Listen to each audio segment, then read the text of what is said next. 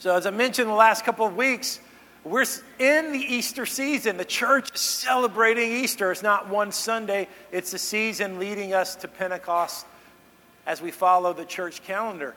It's, it's not a season of fasting like Lent was, it's not a, a season where, uh, where we're dark or, and we're, we're thinking of, of the, res, the uh, crucifixion of Christ as much as we're thinking of the resurrection of Christ. And I love the Easter season. I love how spring is emerging. All this is in my heart, and then when you know, like life often happens, a friend of mine died suddenly this week with no expectation. And he's a friend of many people here. His name's David Lyons, and he was the head usher at the 1045 service for many years. And we didn't expect David to, to pass away, but he had a, a heart attack. And and it happened Tuesday, and, and he was gone by, by Wednesday afternoon. It, it, was, it was tough. Tough week, tough news. You know, life's like that as resurrect, uh, people of the resurrection. We're people of the resurrection, and we, we have the greatest news possible. Jesus has conquered sin, death, Hades, and the resurrection has changed everything. And it's here, but it's not quite here yet. It's the already not yet kingdom of God. It's already here, but it's not yet in full fruition. And so we carry pains. And, and I realize that. Like, well, you guys come in here and, I mean, you're dealing with stuff that you can't even talk about. And on one end of the row, someone's life is shattered and they can't even discuss it or talk about it. On the other end of the row, someone just had the best weekend of their life and you know, they're go happy. They're, they're wanting Beth to do a happy, upbeat song because it matches their mood. And the person at the end of the row is, is, is dying inside. And resurrected people, we live in that conflict. We, we, we live in that conflict of the greatest hope, the greatest story, but we still have sorrows until we see Jesus face to face and he changes everything. He changes everything forever. He changes even all of creation itself. So we, we had the funeral service for David yesterday, and his, his wonderful wife, Becky, is just a powerful woman of God. And a lot of, a lot of friends from CIL were there. And I, get, I had the opportunity to co officiate the funeral, so it was good to have um, my friends from the church. And my, uh, Randy Stecker, he uh, co officiated with me. And as we, we were leaving, let me back up one step. Uh, David was an ex Air Force. Vet, he's an Air Force veteran, and so our government gave him the appropriate um, military honors. And what a haunting but appropriate honor that was. Uh, the, the gun salute, the presentation of the flag, all of that was just was so meaningful for someone who was such a patriot. And as we're leaving um, the funeral home, something happened that I had never seen at a funeral. We look up, and there was a huge plane coming right over the funeral home. It was, it, it, th- this plane was a S 17, C 17 bomber.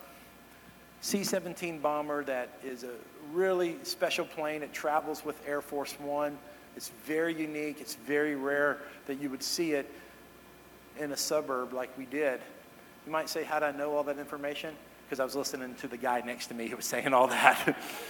In fact, I kind of ruined the joke because I forgot what the thing was. I forgot the name of the plane just now. I was like, it was a SCB, something like that. So that tells you how much military knowledge I have. But I just saw this really big, cool looking plane flying really low over us. Here's a, here is not the plane, but this is a type of plane that I was talking about. And it, it was just coming right over this funeral, uh, funeral home in Rivergate. And it was like, I was like, wow, this is like, this happens at the Super Bowl. Or, or this, this happens maybe at the opening day of, of baseball or something, but kind of rarely. I'm like, the, the military went through a, a lot of effort to honor David. This is what I'm thinking. So I just instinctively said, Who sent the plane?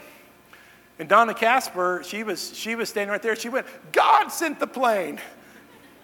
Her husband, who earlier, earlier had geeked out about what kind of plane it was and gave me all my information. He was like, "That doesn't happen. This doesn't. You don't see this plane much, and it's rare." And so, I, I naively thought it was just for David, but it was just circumstantial. And so we the plane kind of tipped towards us, and, and we're like, "Wow, wow, look at it!" And it, we kind of saw it fly over to where the airport is. Well, I think Becky missed missed it. If she did, she saw the tail end of it. But when we went to the burial, I'm telling this story. I told the story similar to, to, to that. And she said this. She said, You know, I had asked God to send me some sign that David's okay, and that was my sign. Isn't that beautiful?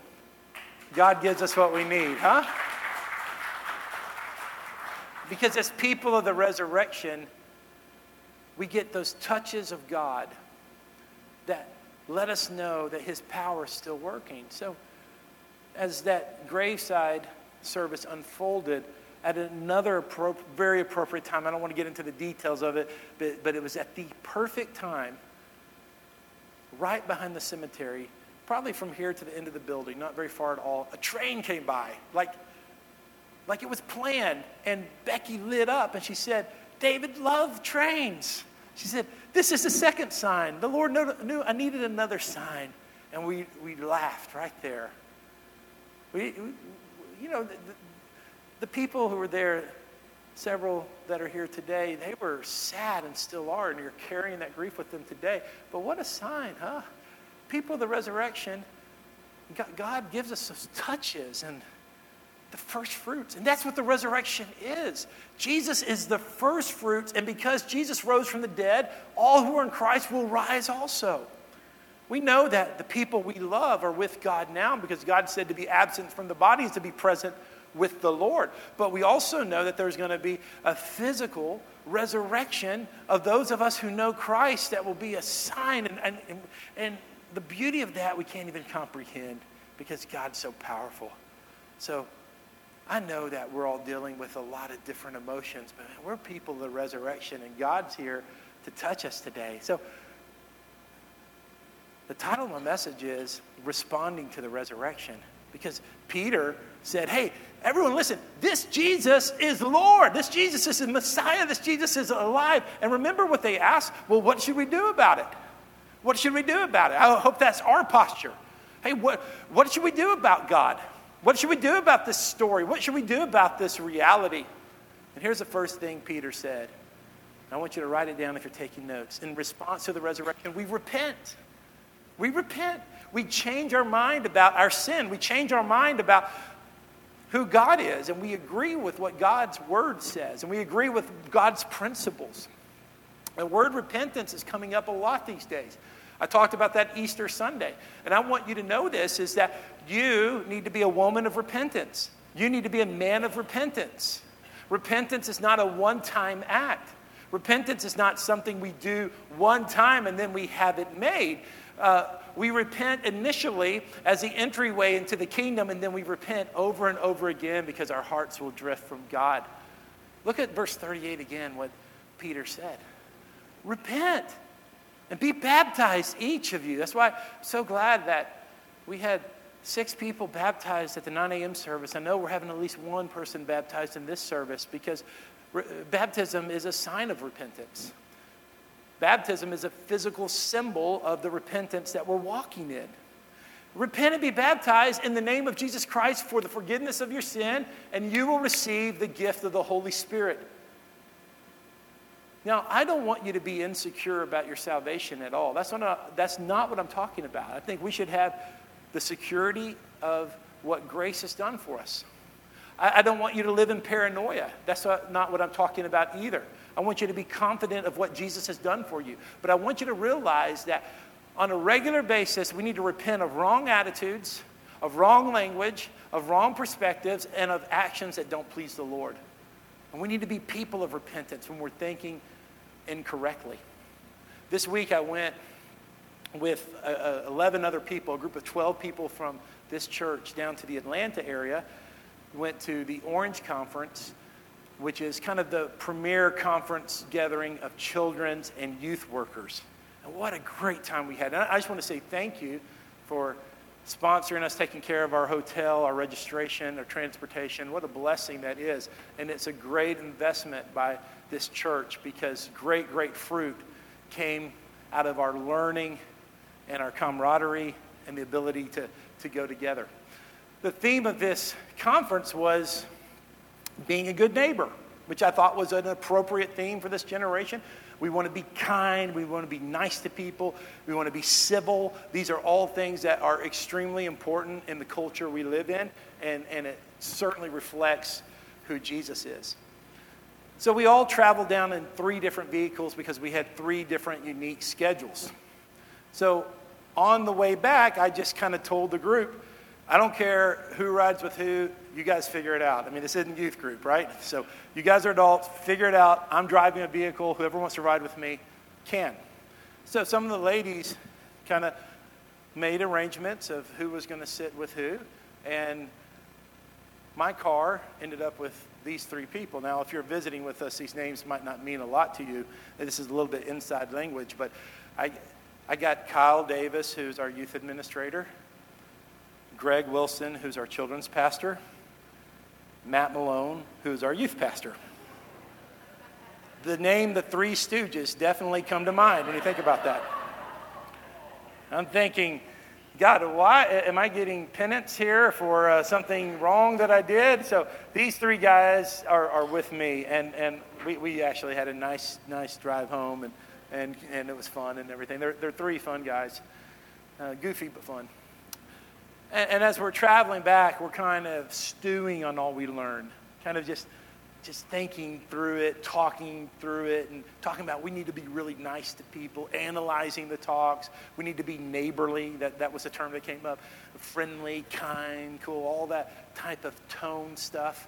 And then we stopped to get dinner, and as, as good Christians do after a conference, we stopped at Chick fil A. You know, we just wanted to be there. Uh, and, and Chick fil A's pretty crowded. I mean, you know, you have to go through a little line like it's Disneyland or something. You follow the ropes, and we get to the front of the line, and there's five cashiers open. I'm feeling, feeling very neighborly. I kind of told the group, I said, hey, dinner's on your own on the way home. You know, everybody, you know, we, we, everybody needs to pay for their own food and all that. Uh, but, but I'm feeling neighborly, so I told the guys in my group, I said, hey, I'm going to I'm gonna buy your meal and stuff. It's on me. And so we're, we're all in a line, and, and four of us, we're, besides Matt, the other three of us are kind of girthy. Um, and and we're, we're, we're, in, we're in line, and we're blocking the way. And, and, so here's the beginning of the line. And I know on the podcast you can't understand what I'm saying, but there's four, four or five cashiers. And the opposite end, there's an empty cashier. And so I'm trying to be neighborly. So I go to the guy in line, uh, very kindly, very pastoral, very Christ like. I say, hey, friend, there, there's an open, you need to come this way. He gives me the dirtiest look, like I was some kind of idiot. I mean, he just gave me this look like I, I can't even describe it. He was like offended. I, I was trying to help him. And so I had to say it again. And I said, please come this way, my friend, my beloved friend, and come this way. And the person, the cashier's over here waving, and he just gives me major attitude, like, like that was the dumbest offer he'd ever been given in his life, and he walks right by me. At this point, as God's man of power and faith, whose church had sent me on a conference, who had listened to spiritual teaching for three days. This is a time for me to be neighborly and for the love of Jesus to flow out of me. But instead of doing that, I gave this guy the stare down all the way down to the end cashier. And I gave him like major attitude. And guys, we're so dumb. Most of us, I, I haven't been in a physical fight since fifth grade, you know? And it didn't go so well, by the way. And, and, but I kind of bowed up, you know, like, like, like you look at me, you don't know what you're crossing right now. You're crossing this path, and, and your life's in danger. That's kind of the vibe that I gave. So, so he goes down. So, so we get our chicken sandwiches and sit down, and, and man, and this is what it's like when you're walking with the Holy Spirit. Conviction came over me. And I was like, how in the world could I sit through all this teaching and advocate for all this and be so immature in my response. So we sit down at the table, and I said something like, Man, I, I, didn't really handle that situation so good back there with that guy in line. Matt Malone says, Yeah, I noticed that. I think it was one of the happiest moments of his life. so it wasn't a big deal. It wasn't like this big, heavy moment. I just casually said, Guys, I got to repent. That was not right of me. And, and that was it. That was the end. But I, I thought about that story as I was reviewing my notes last night for this sermon because we have to be men and women of repentance in the small things. And if we're not men and women of repentance in the little things the Holy Spirit's trying to sensitize us to, then we won't hear his voice on the big things. We wonder how in the world can someone or how in the world can me make these huge decisions that greatly affect my life, greatly alter my walk with the Lord, greatly alter my ministry. We've seen that in our individual lives. We've projected that on others. One of the reasons is we don't let the Holy Spirit speak to us in the small things. So I say, brothers and sisters, repent today. I'm not trying to convince you that you're citizenship is not in heaven. I'm trying to say there's little things in your life you need to turn back to God and be men and women of repentance because if the Holy Spirit doesn't have your ear in the little things, you'll never hear him in the big things. It doesn't matter how small it seems, be a man or woman of repentance because it's the doorway to power and obedience in your life. So, Peter, in verse 38, we'll read 38 and 39 again. Peter said, Hey, come on in. This is, this is early. They're going to hear some big, big boy preaching right here. Sorry, kids, I have no puppets and no silly string. Um, it's just plain preaching, but come on, come on in, join us. Repent and be baptized, each of you, in the name of Jesus Christ for the forgiveness of your sins, and you will receive the gift of the Holy Spirit. Repentance leads to receiving. That's your second point. It, it, repentance leads to receiving the Holy Spirit. The Holy Spirit doesn't come because of your favorite song. The Holy Spirit does not come through your favorite preacher. The Holy Spirit doesn't come through attending your favorite church. The Holy Spirit's power comes through repentance. It comes from being an individual who continues to agree with God about sin. You continue to agree with what God said in His Word and what God is saying to you individually, how His Word applies to you. And instead of resisting and excusing and justifying, you're saying, No, God, I'm repenting and I'm going to agree with you. And what happens is the power of the Holy Spirit comes on your life in fresh ways when you live for God and resist sin. See, when sin comes into your life, the Holy Spirit, the measure of the Holy Spirit you want, begins to flee. It begins to depart from your life. It doesn't mean you lose your salvation. It doesn't even mean you lose the Holy Spirit, but you don't have the fullness of the Holy Spirit when there's sin in your life. Now, there's a lot of metaphors for the Holy Spirit in the Bible. One of many, many metaphors is that of water. Now, think about this container here, if you haven't figured it out, is, is a is a water a temporary water baptism, and, there's water in here. So when a few minutes when our baptism, um, they, we used to call them candidates, but I don't like that term. The child who's getting baptized when he comes into the tank, and Pastor Greg comes into the tank. These people, which are objects, the, the water has to go somewhere. Okay, this is a this is a very basic law of physics very one of the first laws, laws of physics that were, was established that, that water will be displaced when you put it in an object. And the more objects we put in here, the more water that's going to leave the tank. That's why, because we love you and you're being baptized, we, we really watch the water ratio here. It's never happened yet that someone's come in the water and water has overflowed. I may have done I, I, that. That may have been me if that would have uh, been. I would have been the guy. But we watch that because any object displaces water. And that can help us. There's a breakdown with every metaphor, but that can help us with the Holy Spirit. When sin comes into our life, more of the Holy Spirit leaves, more of the Holy Spirit leaves, more of the Holy Spirit goes. That's why the scripture says, don't grieve the Holy Spirit. Don't grieve the Holy Spirit. So Peter says this repent so you can be filled with the Holy Spirit. Now we go to verse 40.